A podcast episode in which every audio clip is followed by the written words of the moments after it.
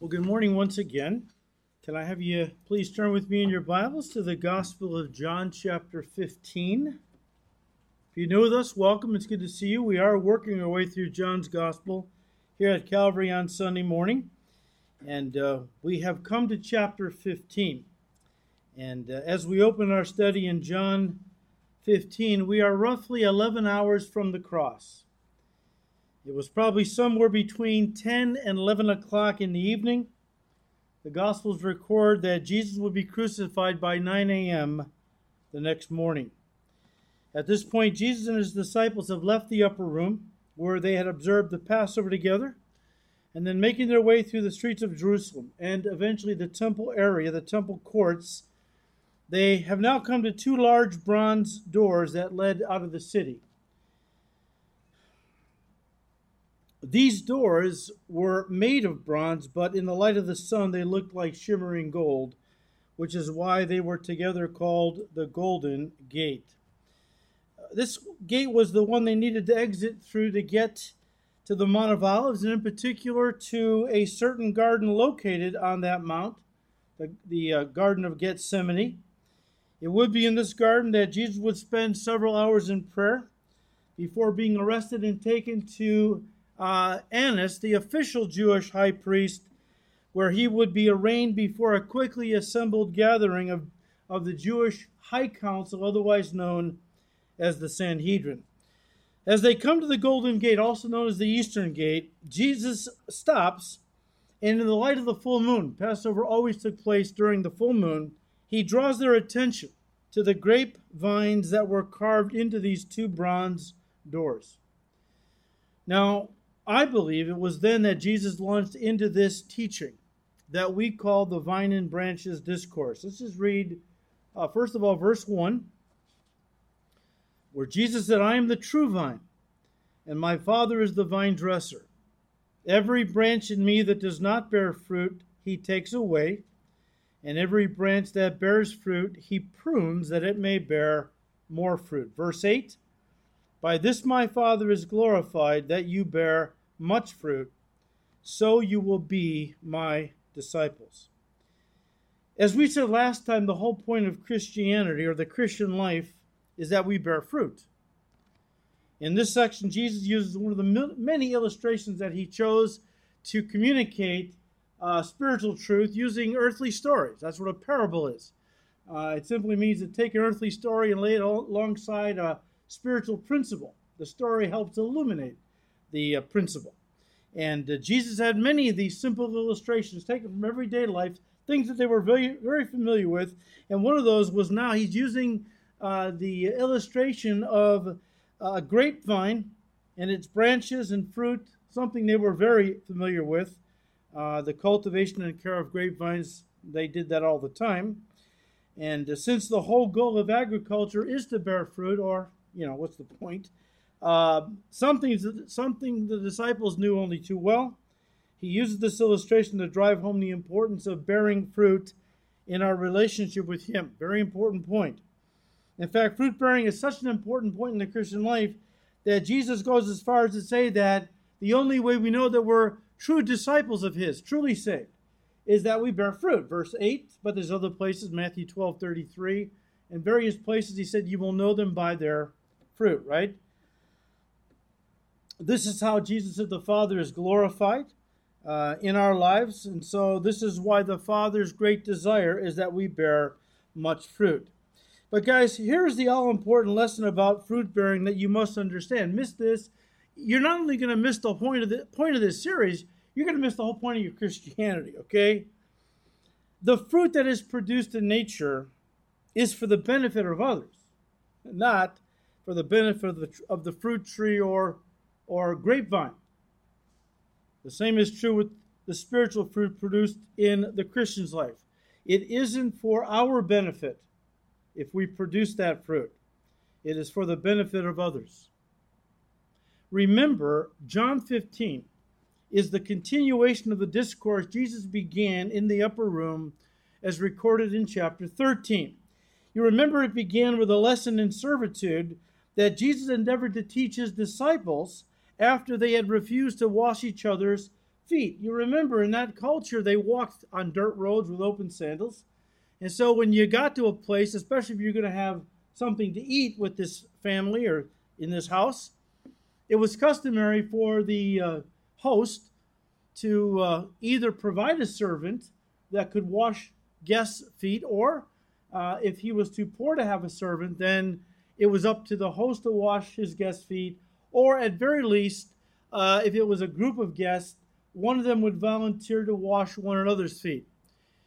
Washing of feet in that culture was the lowliest task, usually given to the lowliest servant.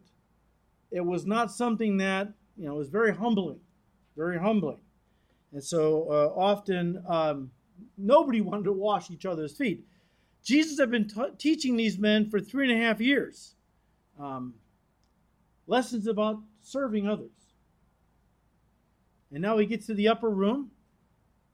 He reclines at the table and waits to see if one of them is going to volunteer to wash the other's feet.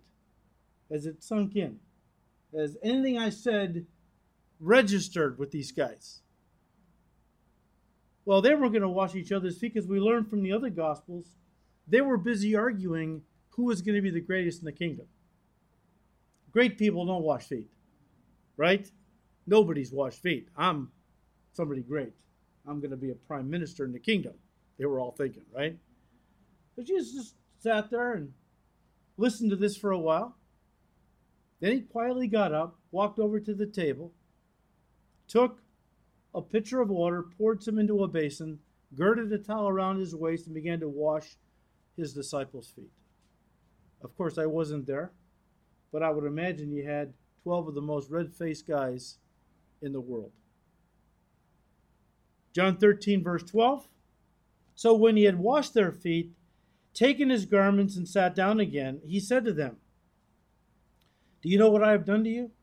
You call me teacher and Lord and you say, Well, for so I am. If I then, your Lord and teacher, have washed your feet, you also ought to wash one another's feet. For I have given you an example, that you should do as I have done to you.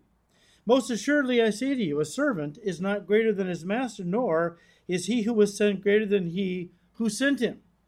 If you know these things, blessed are you if you do them. And guys, I believe this is the context of the vine and branches discourse bearing the fruit of sacrificial love by dying to self to serve others. Now, Jesus, of course, was the ultimate example of sacrificial love, which we, he would demonstrate in just a few hours when he willingly laid down his life on Calvary's cross to pay for our sins, that we could be saved and have eternal life.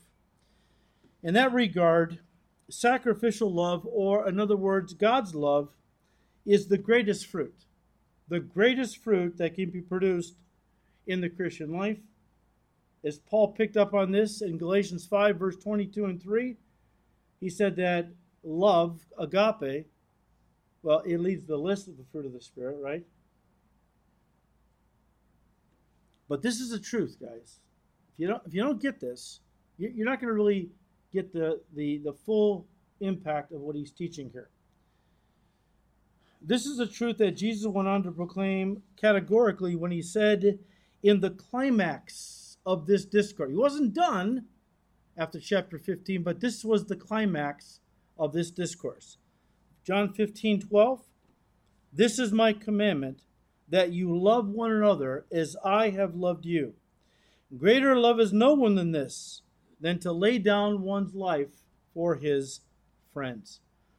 In that regard, when the fruit of love is produced in our lives, it benefits others whom we love by dying to self to serve.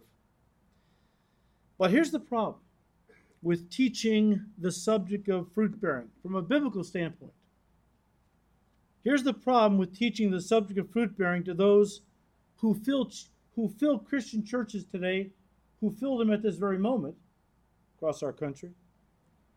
When they hear that the goal of the Christian life is to bear fruit, they have a different way of defining fruit and applying it into their lives. When most of the people coming to church today, especially the younger generation, when they hear that God wants to produce fruit in their lives, they immediately interpret that to mean that God wants to produce things in their lives that will listen, bless them, and not, not others.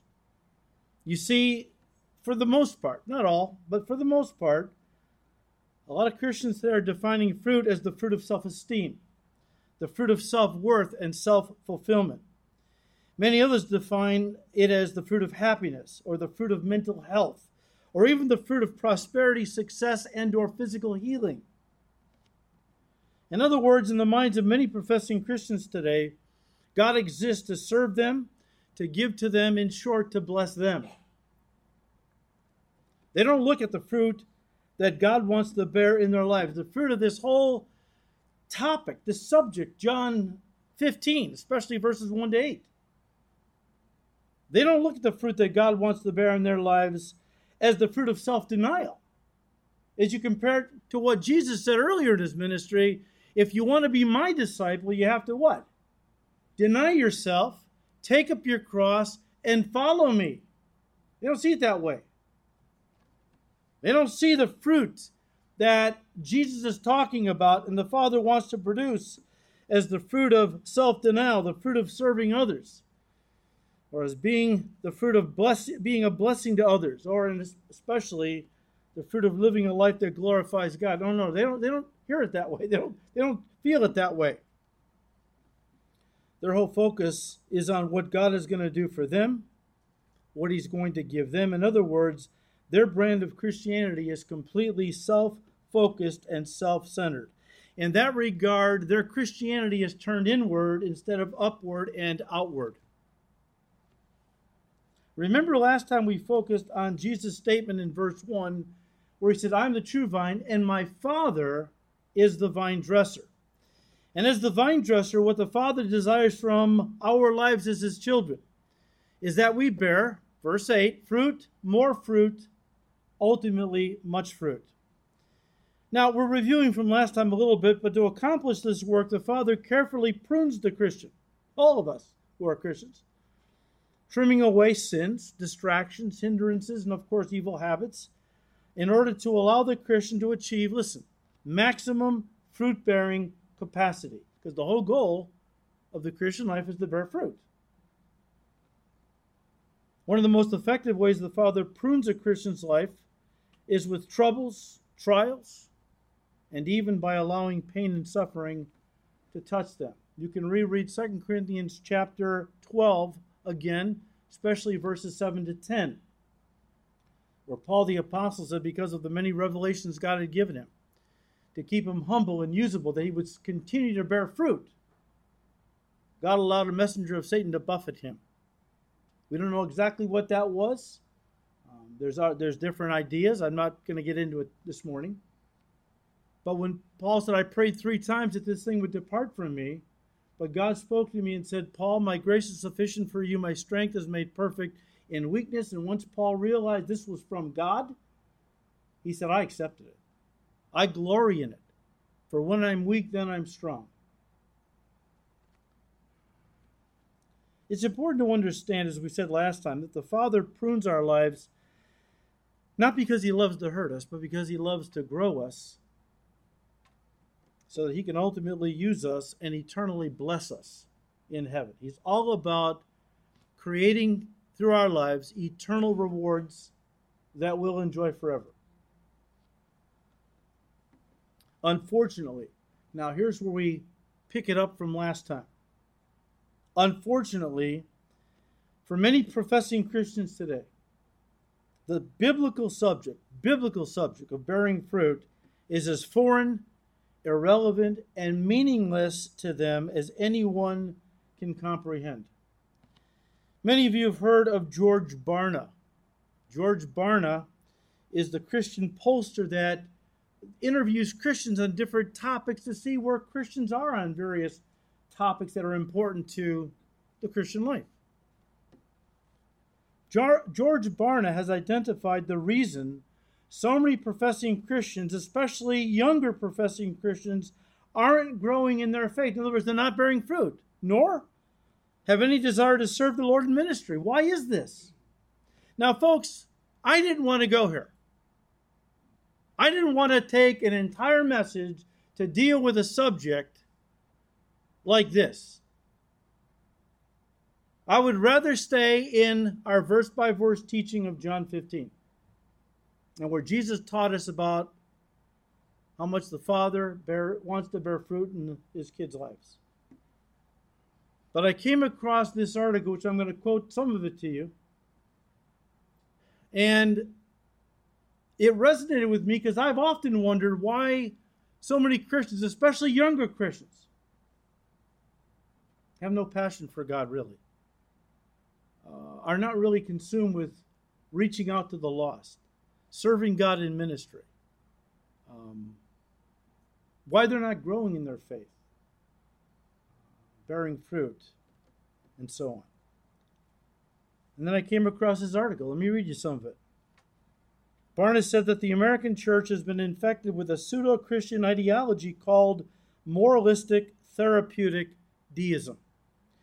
Or, for the layperson, a watered down, feel good, man centered fake view of Christianity. The article says Barna's organization released a report explaining the beliefs first were identified among teens in the early 2000s. And now, as adults, they still embrace these ideas making MTD, again, moralistic therapeutic deism, the most popular worldview in the United States today. That's why we have to deal with it. It is the most popular worldview, especially in churches, of any worldview today. The report continued. Nearly 4 in 10 adults, 38% of the people that embrace this are more likely to embrace elements of MTD than other popular worldviews such as biblical theism, secular humanism, postmodernism, nihilism, Marxism, uh, and its, off, its offshoot critical race theory, which we're hearing an awful lot about lately, and even Eastern mysticism. The report said three out of four accepting MTD, however, still claim to be Christian. But 95% do not consider obedience to God to be success in the Christian life. 91% do not believe people are born into sin and need salvation through Jesus Christ. 88% say they get most of their moral guidance from outside the Bible. And 76 say good people, quote unquote, whatever that means, go to heaven because they are, well, good. In this distorted version of Christianity, the emphasis is on self rather than God and on emotion rather than on truth. Those who adopt MTD views believe in the innate uh, goodness of man, the innate kindness of man. Barna explained they view God as a powerful but dispassionate observer who remains detached from human experience unless circumstances make him the solution of last resort. So they don't turn to God first. It's he's a last resort. They believe that life is a about individual happiness and that action producing positive personal outcomes gives meaning and purpose to life. He added MTD is more about believing in and promoting the best interests of self based on currently popular cultural thinking. Its proponents are not likely to prioritize knowing, loving, and serving a transcendent God. That's not where they're coming from. Knowing, loving, and serving a transcendent God, eh, uh, they're not really into that, but they go to church. In their view, the local church exists primarily to offer supportive and upbeat community. It's all about community today. Okay? Coming to church, getting to know people, hanging out, having fun. Okay? Um, in their view, the local church exists primarily to offer supportive and upbeat community rather than worship, service, holiness, or a genuine relationship with God. And MTD is abundantly pluralistic, encouraging people to do whatever works or feels good rather than that which fits with biblical principles. Among those who express MTD beliefs, his report noted 75% do not believe God is the basis of all truth, 74% believe in karma, 73 are uh, professing Christians who are going to churches, 73% say having some religious faith is more important than what faith. So it doesn't matter what you believe, only that you believe something. Okay? And 71% do not believe the Bible is the true communication from God and that the whole goal of life is to be happy and to feel good about oneself. The report goes on the people who hold to, hold to MTD believe that there is no such thing as absolute moral truth and that God allows good people into heaven. Barna concludes by saying, the fact that a greater percentage of people who call themselves Christian draw from moralistic therapeutic deism from than from the Bible says a lot about the state of the Christian church in America in all of its manifestations.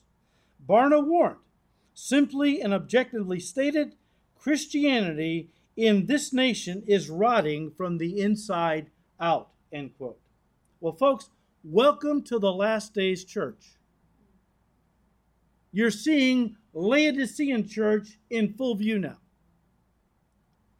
Question is, how do we get here? How do we get here?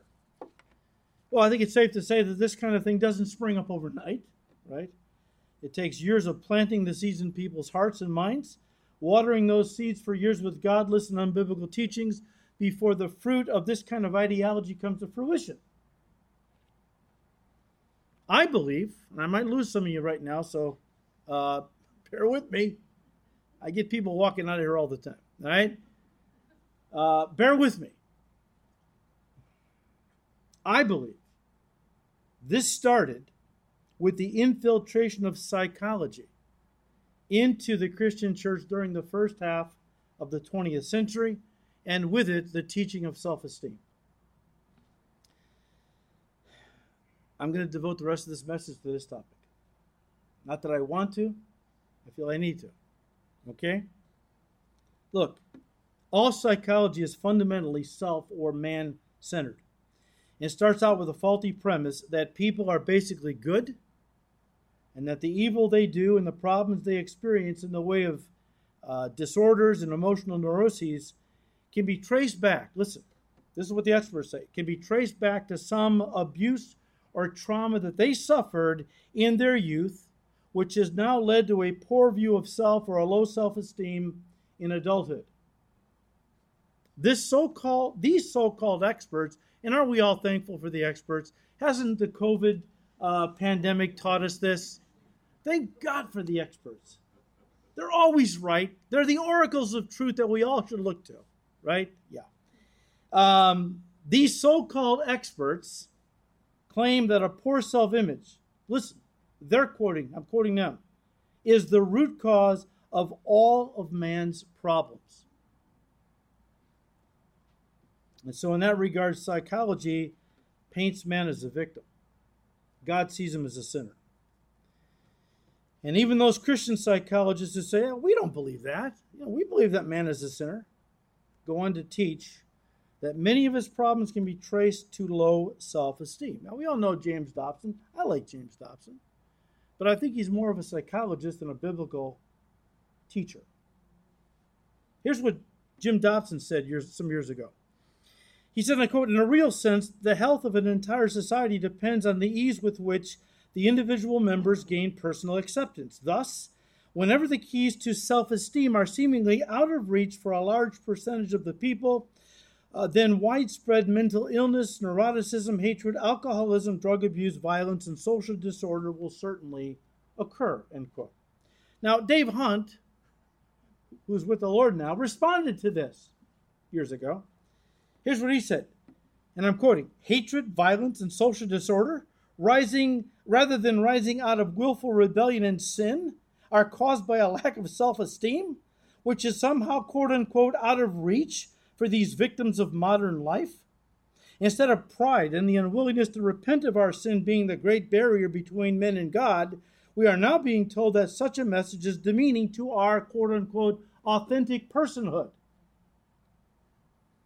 And the paramount need is to build up everyone's self-esteem end quote.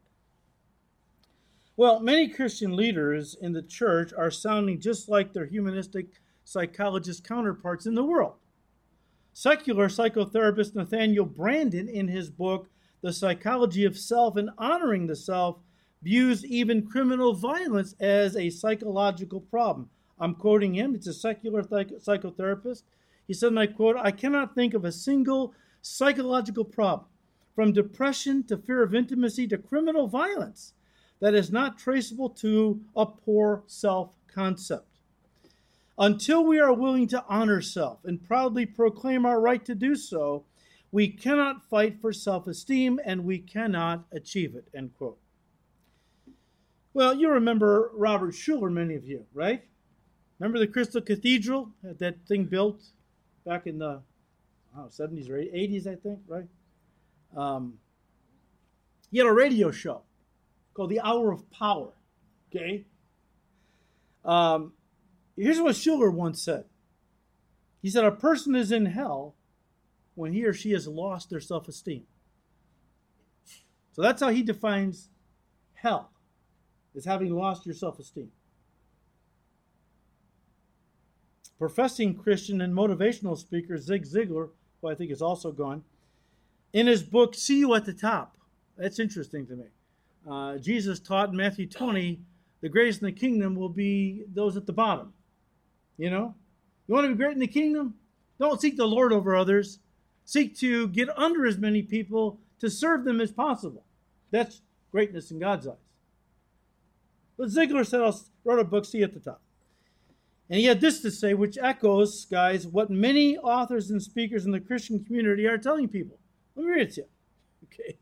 He said, and I quote, to build your self image, make a list of your positive qualities on a card and keep keep it close at hand for continued reference. Brag on yourself from time to time. Come on, get in your own corner. You should also set aside a few minutes each day for the sole purpose of deliberately looking yourself in the eye, of course, in a mirror. And as you do this, and as you do this, repeat some positive affirmations of things you have done. Use your victory list from step 10. I didn't read the book. Maybe you know what step 10 was all about. Then repeat many of the things other people have said to you or about you that were positive.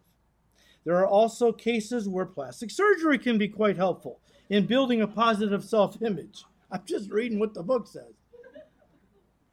You know, um, this is especially true in cases of an unusually large or long nose, protruding ears, grossly oversized or undersized breasts, etc.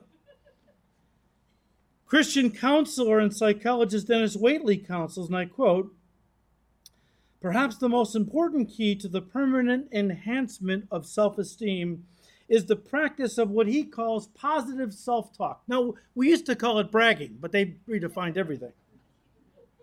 He said, Every waking moment we must feed our self image positive thoughts about ourselves and our performances so relentlessly and vividly that our self images are in time molded and modified to conform to new, higher standards. End quote. Well, you know what? You don't have to turn to it, you know it. In Luke 18, Jesus talked about a man who had positive self talk down to a science. Me read it to you. He said, Two men went up to the temple to pray. One was a Pharisee, the other a tax collector. The Pharisee stood and prayed thus with himself God, I thank you that I'm not like other men, extortioners, unjust adulterers, or even like this tax collector. He said, I fast twice a week. I give tithes of all I possess to the poor. This guy had positive self talk down to a science, okay? Verse 13 And the tax collector, standing afar off, would not so much as even raise his eyes to heaven, but beat on his breast, saying, God be merciful to me, a sinner.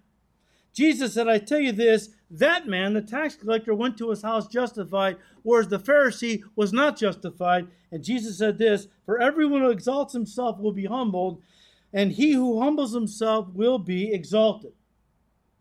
See how the world, its wisdom, and the wisdom of God are often diametrically opposed? James said the wisdom of the world is earthly, sensual, and demonic. Why is it demonic? Because it's all about Satan putting man at the center of everything. The whole teaching on self esteem goes against everything the New Testament tells us to do with self. Uh, the word esteem, I get this right out of the dictionary, means to regard highly, to value greatly, to have a high opinion of. Therefore, self esteem would be to regard self highly, to value self greatly, to have a high opinion of yourself. Self esteem used to be called pride and stands exactly opposite to what the Bible says we as Christians are to do with self. And the passages are numerous. I'll just give you a few examples. Deny yourself, crucify yourself, don't have a high opinion of yourself. Remember what Paul said in Philippians 2, verse 3? Let nothing be done through selfish ambition or conceit, but in lowliness of mind let each esteem others better than yourself. Of course, the building of self-esteem would involve working on having a greater view of a greater view of yourself and learning to love yourself more and more. Self-love rather than being a virtue to be pursued is a sinful quality prophesied as being the, one of the characteristics that will characterize the last days church. Isn't that interesting? Again, let me say it again. Self love, rather than being a virtue, is prophesied in the New Testament as one of the sinful qualities that will characterize the last days church. I'll just read to you a little bit of Second Timothy. You can read the whole passage on your own. Second Timothy 3, verses 1 and 2. But know this in the last days, perilous times will come. For men will be lovers. He's talking about church people now. Not saying they're all Christians but these are people who go to church in the last days. For men will be lovers of themselves, boasters, proud, and he goes on. The whole argument for self love being taught and practiced in the church is based on a misinterpretation of what Jesus said in Matthew 22, verse 39, when he said, You shall love your neighbor as yourself. Today, that has been twisted to mean I can't really love my neighbor or anyone else until I first learn to love myself. Maybe you've heard that. It's everywhere. That interpretation and teaching didn't get started with a person who loved God, who was a spirit filled follower of Jesus Christ.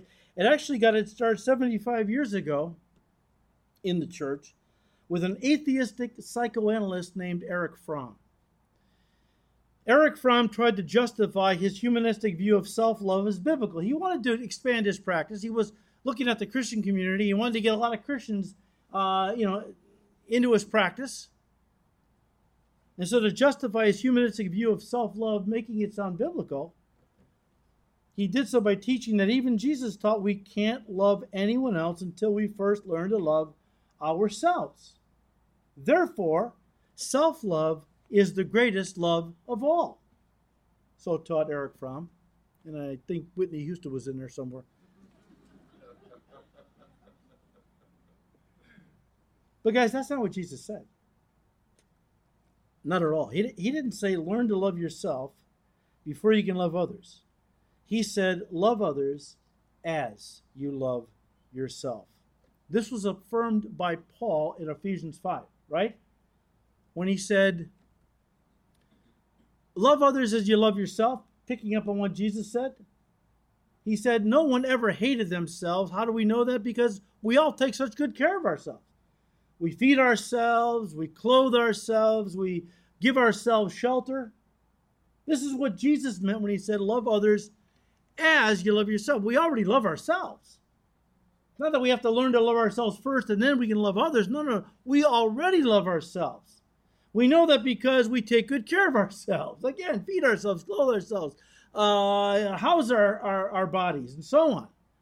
And what Jesus is saying and Paul is affirming is look, now love others that way. Feed the poor. Give them clothes to wear. If you can help provide housing, do it. Take care of others the way you take care of or love yourself. Guys, Self love doesn't help us love others, it hinders us from truly loving others. The problem for Christians in loving others isn't a lack of self love, it's an abundance of self love. In other words, we spend so much time loving ourselves, at the end of the day, we don't have any time or desire left to love anybody else. Now, at this point, many would interpret by interrupt by saying, that's not true. Not everybody loves themselves. There's a lot of people who hate themselves. And again, Ephesians 5:29, Paul says no one ever hated themselves. Even the teenager who looks somebody said years ago, I've never forgotten this, even the teenager who looks in the mirror and sees her face covered with acne and cries, You're ugly, I hate you, I hate you, doesn't really hate herself. How do we know that? When was the last time you hated somebody or were upset with, excuse me, when was the last time you were upset because somebody you hated was ugly? Think about that. If you really hated yourself, you'd be glad you were ugly. Which is why you're so upset with the way you look. You're upset not because you hate yourself. The very fact that you're upset with the way you look is a manifestation of self love. I mean, come on, we all know this. Again, I draw your attention to Ephesians 5. You can check what Paul said. Again, no one ever hated themselves. To prove it, Paul the Apostle says, you know, we know that. We know that we all love ourselves because we all take very good care of ourselves. Actually, guys, studies have shown that even criminals have a very high, not low view of self. I thought this was interesting. Or, in other words, they possess a great deal of self esteem. See, the thinking is that all the problems in society are, can be traced back to low self esteem. Criminals have such a terrible view of themselves, such a low self esteem. That's why they, they commit the crimes they commit. Well, this study says the opposite, right? One author rightly points out, and I quote, Why do thieves steal? They steal because, yes, they want what you have, but why do they want what you have? It's because they, they love themselves and not you. When interviewed, almost always thieves will say that they took what belonged to others because they believed that their victims didn't deserve what they owned. Criminals believe themselves to be much more deserving of the things they stole from others. So much so that they took another person's possessions and felt completely justified in doing so. And so, contrary to the theory that most psychologists, both secular and Christian, ascribe to, these criminals, rather than harboring under the stigma of low self esteem, were actually manifesting or demonstrating a high view of self, or in other words, great self esteem, great self love, end quote.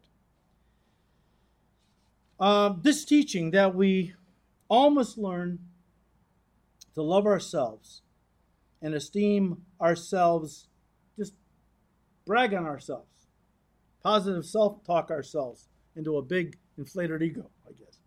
But this teaching that we all must learn to love ourselves as Christians is listen, perverting our concept of the cross of Christ and why Jesus died for us, as well as destroying our love for and gratitude toward God for what he has done for us.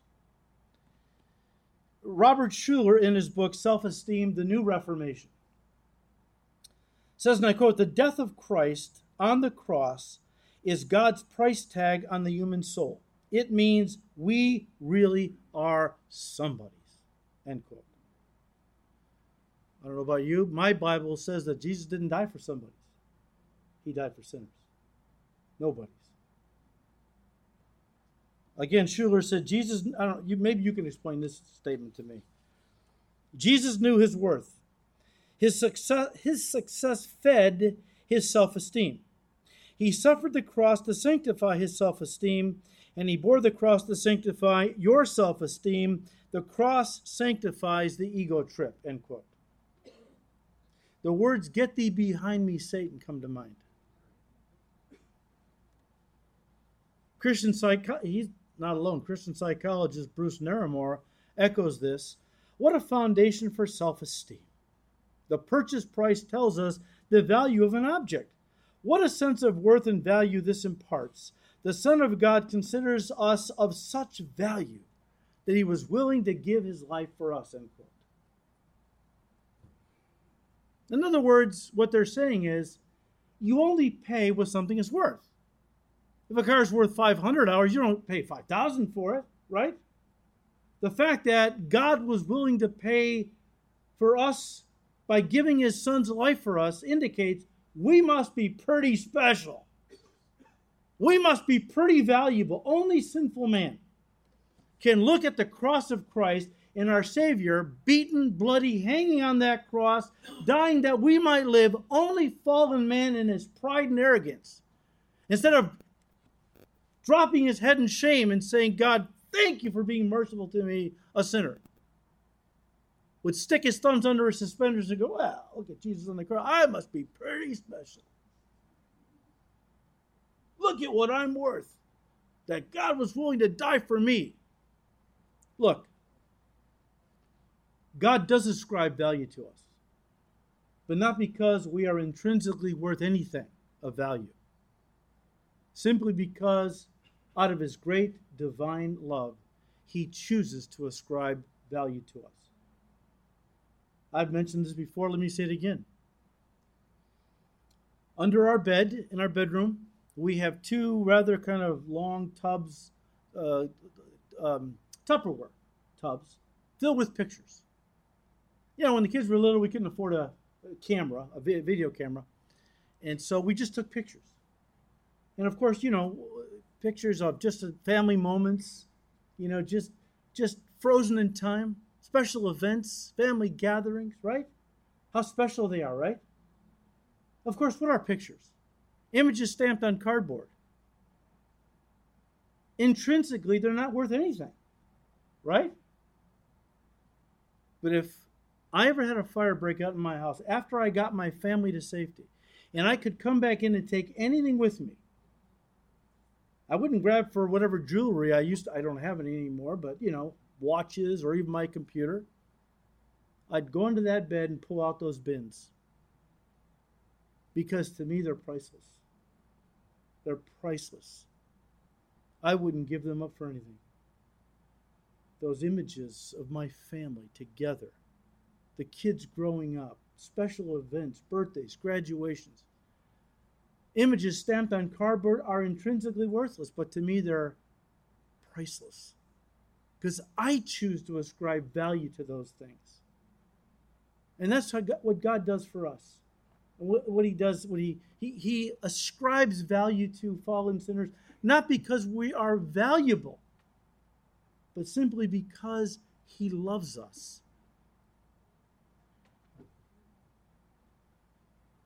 I give you another quote by one more. Schuller, in his book Self Esteem, The New Reformation. This is where he's coming from. He's gone now, but this is where he was coming from. Had a lot of followers, by the way. He's messed up a lot of people. He said, and I quote, I don't think anything has been done in the name of Christ and under the banner of Christianity that has proven to be more destructive to human personality and hence counterproductive to the evangelism enterprise than attempting to make people aware of their lost and sinful condition. We have done a great disservice to people by telling them they're sinners and they're lost. The classical error of historical Christianity is that we have never st- uh, started with the value of the person, rather, we, has, we have started from the unworthy, unworthiness of the sinner. End quote. A lot of these preachers today, they would rewrite what Jesus said in, in Luke 18. And instead of the sinner beating himself on the chest, not looking to, toward heaven in shame of his sin, and saying, God, be merciful to me, a sinner. What they're preaching from pulpits in America today is that person would stand in front of God erect, proud, pointing a finger in the face of God, saying, Give to me what I deserve. This is modern Christianity. You know, for years the church has sung John Newton's famous hymn, who himself was a blatant sinner. It was said that Newton was a slave trader, uh, sailed, you know, had a ship that he would take um, black Africans from Africa and sell them into slavery, right? And uh, he was quite the sinner. In fact, it was said that Newton swore so much he could make a sailor blush. Well, uh, yeah, I get it. But he was dramatically saved. And he wrote the hymn Amazing Grace. We all know how it begins. Amazing Grace, how sweet the sound that saved a what? Wretch like me See, that's that old worm theology that churches have gotten away from. You can't tell people they're a wretch, a worm. You will destroy their authentic personhood. You're going to cause their self esteem to crash. So a lot of churches won't sing Amazing Grace anymore or other hymns like it. That's okay. They got new songs. They, they got new tunes that they have uh, substituted. For Amazing Grace, here's, here's the new one Amazing Me, How Sweet I Am. That caused God to save such a worthy and wonderful person such as me. That, that's what the church, many churches are singing. Maybe not exactly that. You know, Spurgeon said it well, and I quote as we close. He said, and I quote, Jesus did not come to save us because we were worth saving, but because we were utterly worthless, ruined, and undone. Nor out of any reason that was in us, but solely and only because of reasons which he took from the depths of his own divine love. In due time, he died for those whom he describes as ungodly applying to them as hopeless an adjective as he could, end quote. Tozer, not read enough today, A.W. Tozer, said, and I quote, Until we believe that we are as bad as God says we are, we can never believe that he will do for us what he says he will do. Right here is where popular religion breaks down, end quote. Because modern religion is making man the center of everything. It's not the cross. It's not Jesus Christ. Who said, if you want to be my disciple, deny yourself, take up your cross, follow me. The church has become a glorified self help program. Not a place where you get to know God in a deeper level. Not in a place where the Word of God is read and taught, where it steps on your toes, where it breaks you of your sin, drives you to your knees in confession to make you a, a, a more a, a Christian who is closer to God bears more fruit for his glory? It's not the way it is today. Guys, look, and again, we're done. At the heart of all of man's problems is not low self esteem, but high self esteem, otherwise known as pride, which is the evil, poisonous fruit. We're talking about good fruit in this series. Well, here, got to take one week to talk about evil, poisonous fruit that has filled the world and many churches. This evil, poisonous fruit is the teaching of self love. Self love. And is now embodied in its most recent sibling, moralistic therapeutic deism. The result is sin and suffering as we see our world being destroyed. Not from low self worth, but from self love and self worship run amok. The Bible clearly says, guys, that you and I are responsible for the choices that we make in life. No one else is responsible. I can't claim victim. I can't say, well, I'm doing evil and I'm, I'm ripping off Target and, uh, and other stores because uh, I'm angry inside as I walk out with my 45 inch flat screen TV. This might help. Not quite as angry right now. I'll be angry again tomorrow.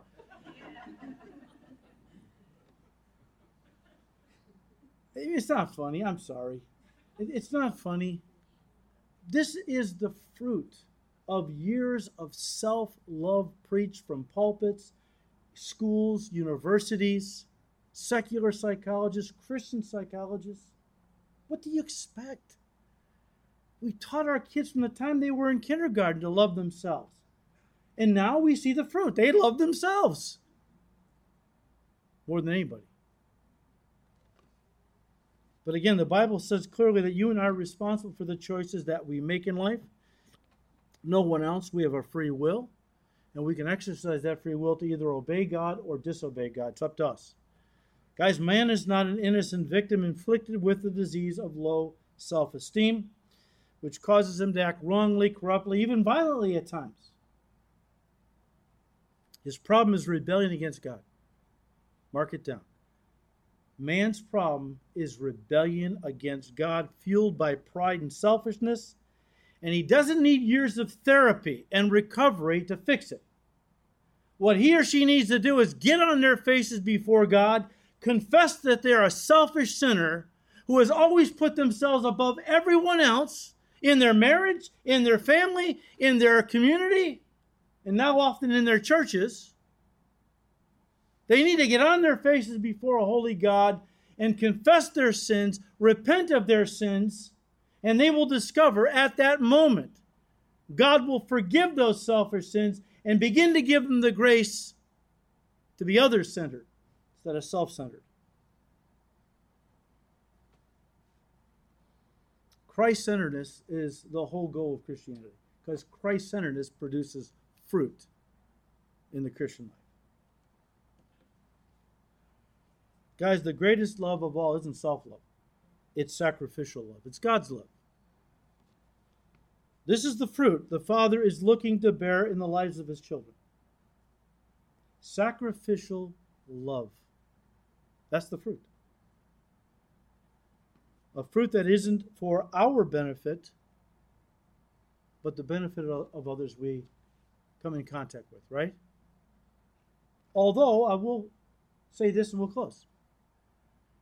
The devil's got people pursuing happiness as a direct pursuit, right? That's what moralistic therapeutic deism is. It's the pursuit of happiness. The problem is people are pursuing happiness as a direct pursuit and they don't realize, but Jesus told them to start this whole deal in John 13. Remember he talked about if you if you wash each other's feet, he said if you know these things, blessed are you if you do them. The Greek is oh how happy.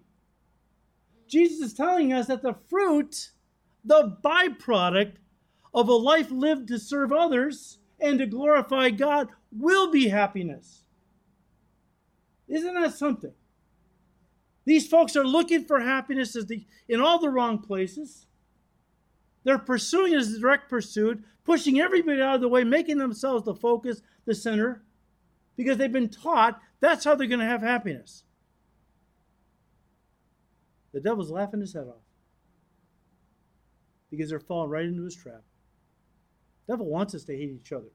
Anyone who is getting in front of me, I got to fight. After all, I've got to be first. I've got to be in the center. Everything's got to revolve around me if I'm going to have happiness. Look at our nation. Look at our nation. I'm telling you, what we are seeing going on today at its core is yes, rebellion against God, but the exaltation of self. This is what's happening. And it's not going to get better before it gets worse. Jesus is coming back. He's going to fix this. He is going to fix this world by reigning from it from Jerusalem over the entire planet. And when he does, it's going to be an incredible dawn of a new day in the history of mankind. We wait for that day. So, God willing, next week we'll get back to our study, our series, The Fruit and the Vine. Unless Jesus comes back, then he takes over all the teaching, and I'm good with that, okay? All right, guys, let's pray. Father, we thank you, Lord, for your great love wherewith you loved us. And Lord, we are selfish by nature. We self-love is at the root of all of our problems, Lord, not a lack of self-love. Dear Lord, please work within us.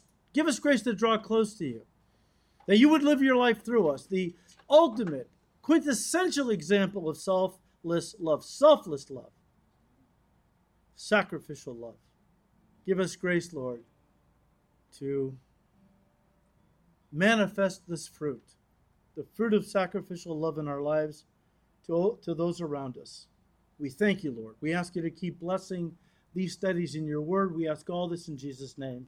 Amen.